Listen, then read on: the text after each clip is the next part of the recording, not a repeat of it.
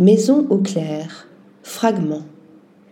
Depuis 2011, Maison au clair propose une collection de joailleries précieuses composée de pièces uniques qui ont l'originalité d'être serties d'artefacts anciens. Sans préférence historique, culturelle ou géographique, ces artefacts sont choisis pour leur beauté, leur rareté et leur provenance impeccable. Glyptiques, pierres gravées en intaille ou en camé, pièces de monnaie, perles anciennes de pierre, morceaux de bijoux précieux antiques servent ainsi de centre de bagues, boucles d'oreilles, colliers. Parmi mes pièces préférées, il y a ce que je nomme les lacunaires.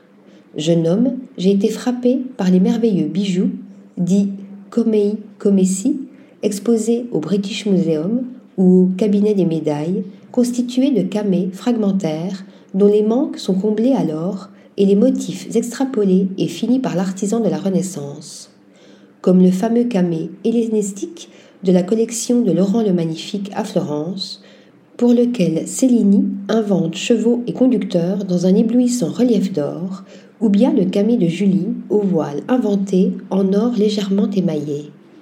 Plus tard, j'ai travaillé quelques années au Japon où j'ai découvert le merveilleux artisanat du kintsugi, jointure en or en japonais méthode par laquelle les céramiques précieuses cassées sont réparées au moyen d'une laque d'or.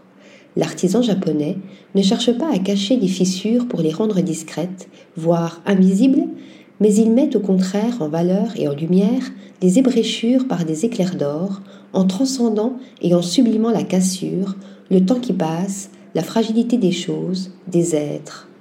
Ainsi, en présence de beaux objets anciens cassés, j'ai toujours envie de les compléter pour qu'ils reforment un tout. Une intaille lacunaire fera l'objet d'une injonction d'or mat gravée à la main d'un dessin extrapolé mais respectueux d'iconographie comparable.